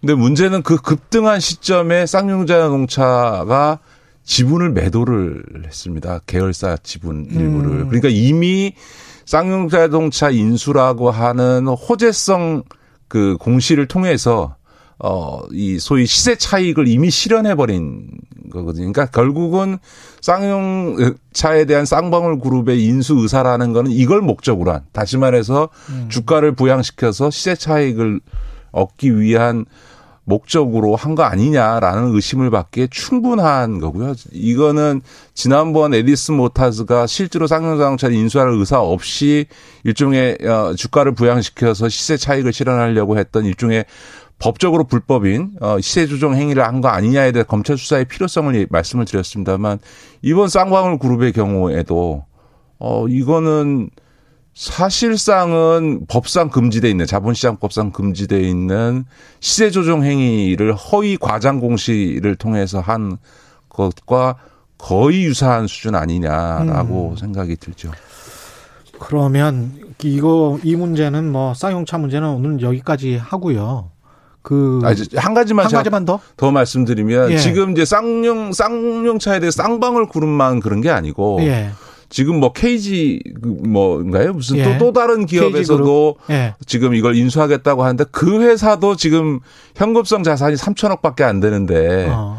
이 회사도 지금 뛰어들겠다고 하고 있는 거거든요. 음. 근데 지금 이 문제에 대해서 우리가 IMF 경제 위기 이후에 대규모 기업 구조조정 과정을 거치지 않았습니까? 네. 그럴 때 우리가 배운 교훈은 뭐냐면 구조조정은 소위 능, 그 신속해야 되고 음. 또한 그, 왜냐하면 구조조정이 늦어질수록 기업의 부실은 더 커지고 음. 피해도 더 커진다라고 예. 하는 교훈을 얻었거든요. 예. 그리고 기업을 구조조정할 때는 충분한 그 자금이 있어서 이걸 회생시킬 능력이 있는 경우에 한해서만 해야 된다는 거거든요. 예.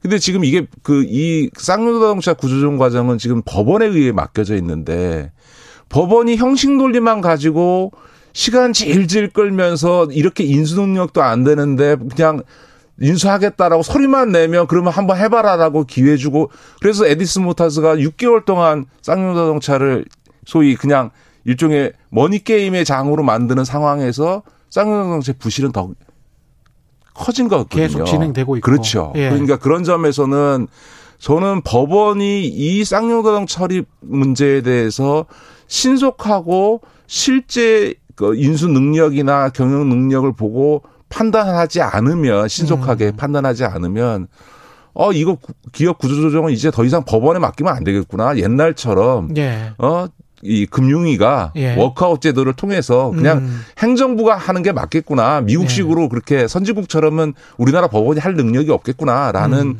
이런 비판을 법원이 받게 될 겁니다. 그런 예. 점에서 쌍용자동차 처리 문제는 그 자체도 있지만 우리가 그 앞으로 기업 구조 조정을 워크아웃 제도가 아니고 이런 이제 법원에 의한 회생 절차 방식을 통해서 하고자 했던 이 제도 개혁에 있어서도 평가를 받게 되는 그런 중요한 사안이 된 거죠. 그리고 오늘은 물가 이야기를 좀 해야 될것 네, 네. 같은데 3월 달 물가가 소비자 물가가 10년 만에 4%를 4% 넘었습니다. 4% 넘었습니다. 한 달 보통 물가가 전년 월에 비교했을 때 뭐 0%였던 게 불과 몇 년 전인데. 그렇습니다. 예. 4%면 뭐 문제는 지금 4% 네. 지난달 4%일 뿐만 아니라 앞으로도 4% 수준을 유지할 것으로 예상이 매달 예, 된다는 건데요. 그러면 뭐 연간 지금 그 소비자 물가가 어디까지 오를지는 지금 아직 그렇죠. 예측도 좀 어려운 상황이 된 거죠. 예. 근데 이제 이게 왜 이렇게 물가가 오르냐? 음.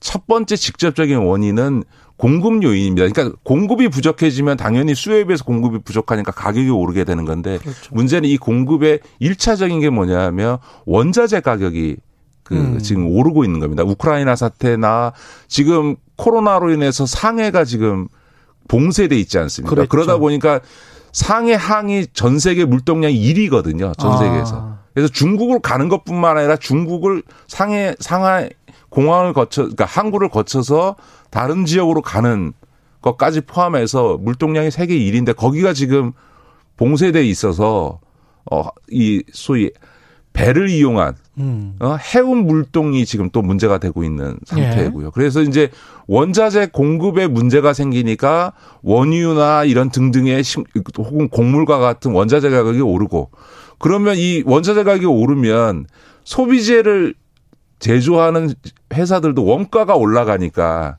소비자 물가에도 그 소비재를 가격을 올리게 되니까 소비자 음. 물가가 바로 오르게 되는 이런 형태가 벌어지고 있는 거죠. 그러니까 다시 네. 말해서 이건 전형적으로 공급 부족에 의한 공급망 공급 요인에 의한 물가 급등이 일차적인 예. 직접적인 원인인데 공급 사이드에서의 그, 물가 상승. 네, 네. 네. 그러나 더 크게 더 저변에 깔려 있는 건 뭐냐면 음. 지난 몇 년 동안 특히 코로나 국면에서 전 세계가 우리도 마찬가지입니다. 저금리 기조를 쭉 유, 유지하면서 돈을 엄청 풀었죠. 돈을 엄청나게 풀었죠. 예. 그러니까 피해자인 우리 저 자영업자들이라든가 또 일자리에서 쫓겨난 노동자들 비정규직을 위해서 돈을 어마어마하게 풀었기 때문에 이런 저금리 하에서 양적 완화를 통한 유동성의 확대라고 하는 건 필연적으로 돈이 많아지니까 시중에서. 그렇죠. 또 하나는 돈, 시중에 돈이 많아진다라고 하는 건 화폐 가치를 떨어뜨립니다. 음. 그러니까 이제 물가를 가 오르게 되는 거거든요. 그래서 이런 직접적인 원자재 공급망의 문제와 쭉 장기간 지속되었던 유동성의 확대 이 두 가지 요인이 작용을 해서 지금 물가 급등이 이루어지고 있는데 우리나라보다 지금 미국은 더 심각합니다. 그렇죠. 7%가 올랐어요. 그렇죠. 근데 이제 이런 상황에서 연준도 뭐 0.5% 올릴 수도 있고 빅스텝이라고 하는 것. 네네네. 네, 네. 그리고 양적 기축 완화도 당장 실시하겠다. 뭐 이런 건데 근데 이제 새 정부가 들어섰는데 사실 공약을 이제까지를 쭉 검토를 해보면 뭘 해주겠다는 거는 굉장히 많았거든요. 근데 네, 그 네, 네. 해주겠다는 거는 전부 다 돈이 드는 것이고 네, 네 그리고 네. 재정이 투입이 돼야 되는 것이고 그런 상황에서 재정 정책과 통화 정책 두 가지를 어떻게 가져갈지. 예, 그걸 설명드리려면. 거기다가 이제 자산 가격도 이런 네네. 상황이. 설명드리려면 네. 좀이 말씀 드렸는데 예. 물가가 오르면은 상황은 당연히 물가가 오르게 되면 실질 소득은 감소하게 되고 가계 부담이 그렇죠. 늘어나잖아요. 예. 그런데 지금은 물가가 오르면서 금리가 인상되고 있습니다. 그러니까 예. 금리가 인상되면 당연히 서민들의 이자 상환 부담이 커지는 거죠. 그러니까 이중고가 발생하는 겁니다. 한쪽에서는 물가가 올라서 똑같이 생활해도 돈이 더 나가고 실질 임금 소득이 감소하고. 어, 네. 그리고 한편에서는 금리가 올라가니까 이자 부담은 네. 더 늘어나니까 점점 양쪽의 고통이 지금 다 오게 되는 상황이 그렇습니다. 됐는데 네. 문제는 인플레가 이렇게 급속도로 높게 이루어지고 있기 때문에 미국도 우리나라도 금리 인상을 안 할 수가 없는 거죠. 음. 그러니까 이 이중고는 점점 앞으로도 더 강화될 수밖에 없는 더 고통스러운 상황으로 가게 되겠죠. 그러면 이제 정부가 해야 되는 상황은 가계 부채를 줄이면서 동시에 이 인플레이션을 낮추기 위해서 금리를 올리고 또 한편에서는 유동성을 줄여야 되거든요. 그런데 지금 그 윤석열 정부가 공약을 해온 기조는 뭐냐면 대출 규제 완화해서 대출 더 원활히 받게 해주고 그렇죠. 그다음에 지금 네. 이제 새 정부 출범도 하기 전에 지금 추경 50조를 하겠다고 얘기를 해놨잖아요. 근데 음. 이제 문제는 지출 구조 조정에 의한 추경은 지금 불가능하거든요. 예. 그러면 결국은 그 새로운 추경 50조는 다 국채 발행을 통해서 대부분 할 수밖에 없을 텐데 물론 음. 일부 구조조정 네. 지출 구조조정 하겠지만 예. 국민의힘은 뭐 대부분 지출 구조조정으로 하겠다 이렇게 주장을 뭐 하고 그건 있습니다. 불가능하다는 걸 자기들도 알기 때문에 예. 자 그러면 국채 발행을 하게 될 텐데 국채가 발행된다는 거는 예. 또 양적 완화를 해서 유동성을 그렇죠. 더 더 공급하는 거거든요. 그러니까 예. 결국은 지금 인플레이를 고려하거나 이, 런 점에서 보면 음. 금리를 인상하고 양적 완화를 축소해서 음. 재정을 긴축해야 되는 상황인데 음. 지금 한편에서는 물가를 잡아야 되고 또 한편에서 자기 공약은 대출을 오히려 늘리고 그렇죠. 재정 투입도 늘리는 방향으로 공약을 해놨으니 두 마리 토끼를 잡을 수 없는 두 마리 토끼 선택을 지금 잡겠다고 해야, 해야 되는 상황이 선택을 됐으니 해야 되겠죠. 그렇죠. 완전히 새 정부 출범도 하기 전에 딜레마적 상황에 빠진 거죠. 예, 뭔가 선택은 하긴 해야 되겠죠. 당장 또 도심에 주택을 공급하고 뭐 하는 것들 250만 원 뭐 이런 것들도 시행을 하려면 사실은 그것도 돈이 다 풀리는 정책들이거든요. 그렇죠. 예. 주택 공급을 하게 되면 음. 당연히 택지 보상, 택지를 조성하게 그렇죠. 되고 택지를 보상하는 돈이 어마어마하게 어. 풀립니다. 지금 예. 문재인 정부에서 3기 신도시 그 자금이 풀렸는데 그게 무려 50조거든요. 음. 이제 이런 것들이 다 물가 인상 국면에는 적절치 못한 정책들입니다. 근데 음. 그거를 이제 어, 문석열 정부가 이제 여기서 5월 9일 출범할 때 음. 이제는 미룰 수 없고 당장 본인들이 어떻게 할 건지 결정해서 국민 앞에 내놔야 되는 첫 번째 어려운 과제가 이 물가와 금리 인상 그렇죠. 사이에서 예. 어떤 선택을 할 거냐 음. 대출 규제를 자기가 공약한 대로 계속 밀어붙일 거냐 음. 규제 대출 규제, 규제 완화. 를 밀어붙일 거냐 이런 건데 더더군다나 지금 윤석열 당선인이 본인이 경제를 잘 모르다 기도 하고 그러니까 음. 사람들이 가장 중요한 경제 문제에서 윤석열 당선자가 준비가 안 돼 있는 것 때문에 불안해하니까 음. 지금 총리부터 심지어 지금 비서실장까지를 다 경제통으로 그렇죠, 그렇죠. 하겠다고 한 예. 거잖아요. 그러면 경제를 이렇게 중시했는데 그러면 한덕수 국무총리 지명자부터 추경호 어, 기, 재부 장관 내정자들 음. 이런 사람들이 첫 작품을 어떻게 내놓을 거냐. 네. 거기서 만약에 실수가 있으면 음. 아이 윤석열 정부는 경제를 다루는 데는 이거 안 되겠구나라는 음. 이제 어, 여론이 형성되면 가뜩이나 지금 당선자 중에서 가장 낮은 지지율을 보이고 있는 거잖아요. 음. 어, 그러니까 지금은 아마 거의 매일 회의를 하고 있을 것 같은데요. 알겠습니다. 여기까지 듣겠습니다. 식센스 김기식 더 미래연구소 소장님이었습니다. 고맙습니다. 네, 고맙습니다. 예. KBS 라디오 최경영의 최강시사 듣고 계신 지금 시각 8시 44분입니다. 최경영의 최강시사는 여러분과 함께합니다. 짧은 문자 50원, 긴 문자 100원이 드는 샵 9730.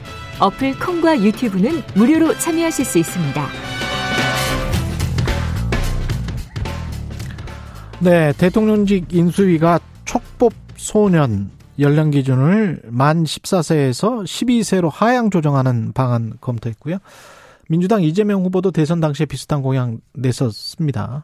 이 입법으로 이어질 가능성이 크다는 거죠.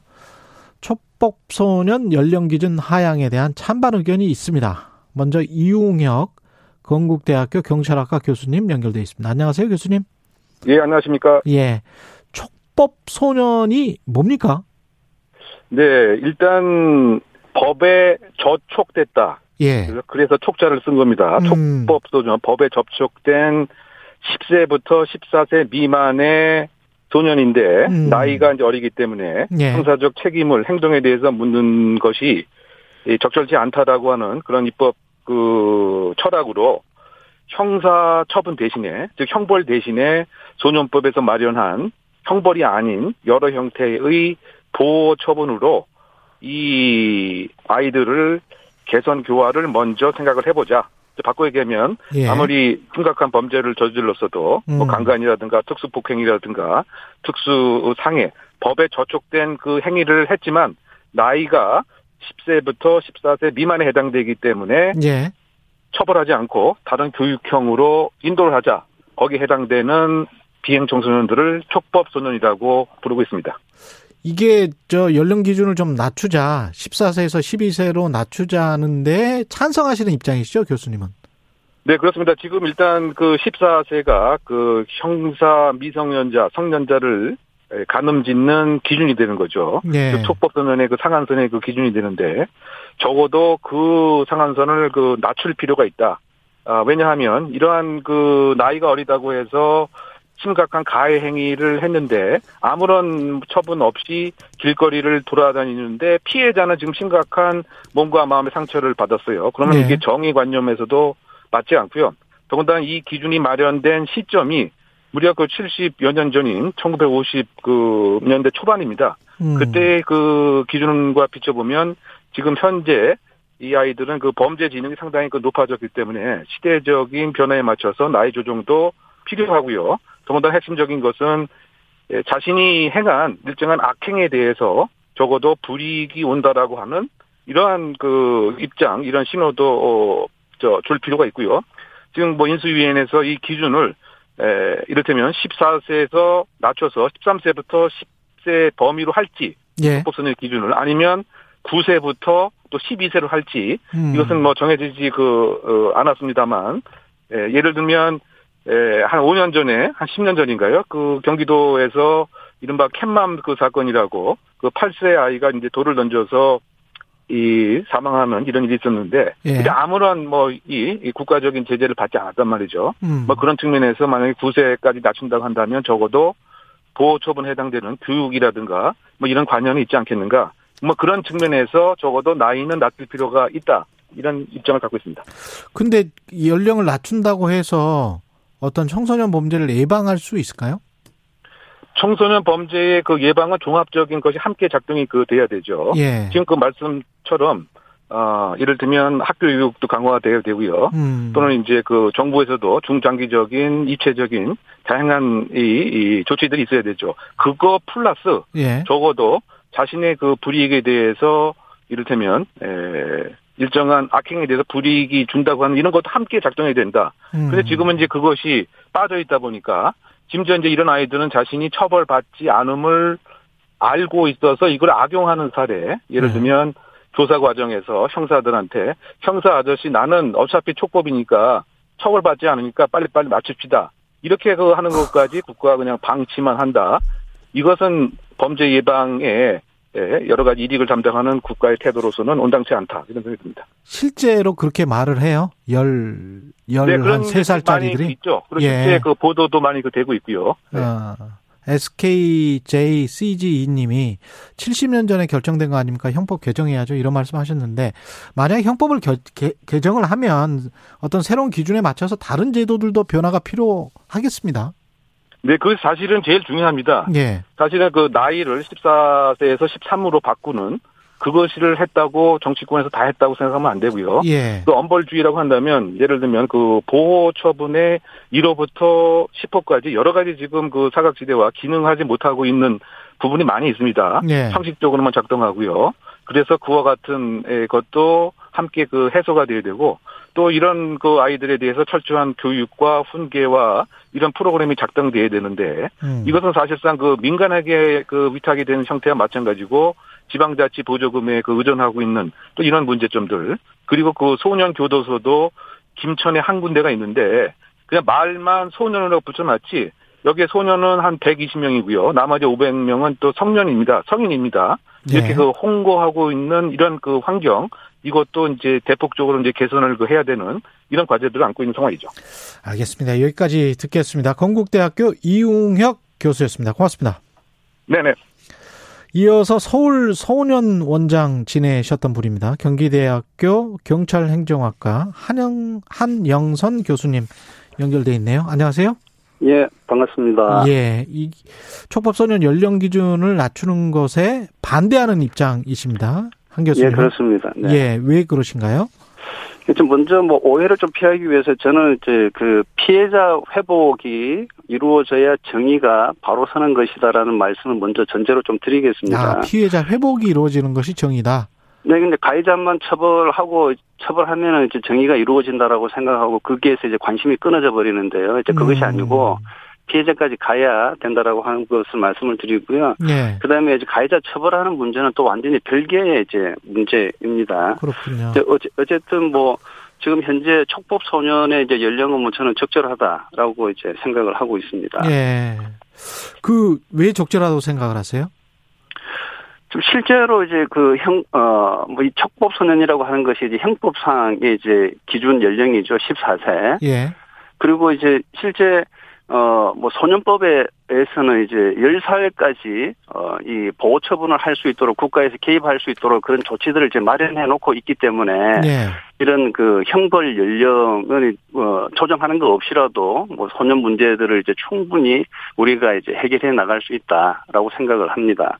근데 만 14세면은 뭐 한국 나이로 따지면 중학교 한 2, 3학년 정도 돼서 뭐 성인 이상의 힘과 체력, 그 다음에 뭐 마냥 뭐 어리고 세상 물정을 모른다. 그게 아니고 어떤 아기가 있어서 전, 정말 흉악한 범죄를 저질렀다. 심지어는 뭐 성폭행을 했다. 뭐 이런 것들은 이걸 체벌이 불가능한 게 이게 말이 되나요?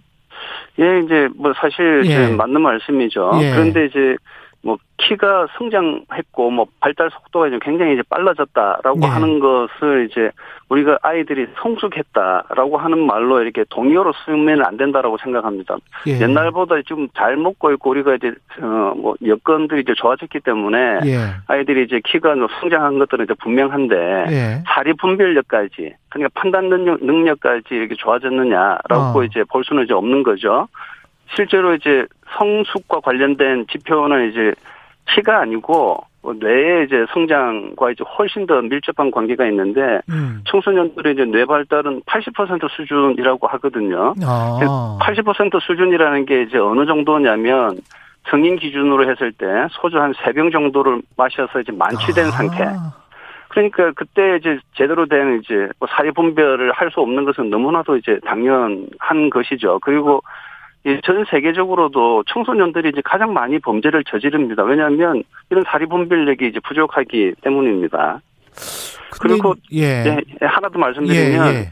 아이들의 경우에는 이제 뭐 성숙 그러니까 뭐 다른 타인과 이게 조화롭게 살 수 있는 능력 이런 것들을 방해하는 요인들이 또 좀 많이 있어요 옛날과 비교해서 예. 지금은 뭐 부모의 이혼도 굉장히 높아졌고 또 아이들은 그 엄청난 학업 스트레스 뭐 이런 것들에 내몰리고 있죠 그러니까 우리나라가 뭐 전 세계 청소년 자살률이 세계 1위입니다. 그러니까 어뭐 청소년들이 이제 굉장히 불행한 상태에 어 성숙 좀 제대로 된 자아 실현으로 나아가는데 좀 방해되는 요인들이 너무나도 많이 있는 거라고 생각을 합니다. 근데 그런 식으로 제가 좀 반론 차원에서 말씀을 드리면 네, 네, 네. 미성숙한 어른이나 그리고 자아 실현을 잘 못한 어른들 같은 경우는 그럼 범죄를 저질러도 봐줘야 됩니까? 아니, 아닙니다. 당연히 예. 잘못했으면 이제 벌을 받아야 되는 예. 것이죠. 뭐 저도 이제 벌 주지 말자라고 하는 어, 예. 것을 지금 말씀을 드리는 거고요. 근데 예.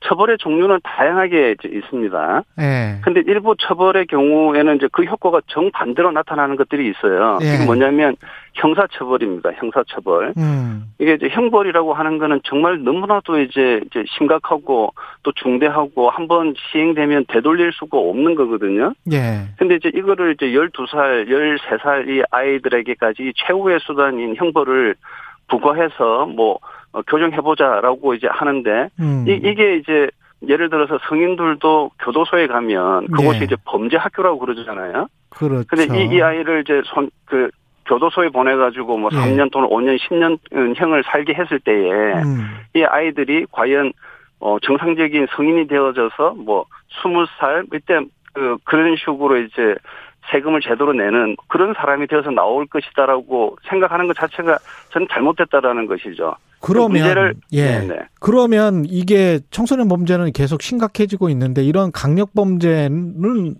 저지른 아이들은 어떻게 처리를 해야 되나요?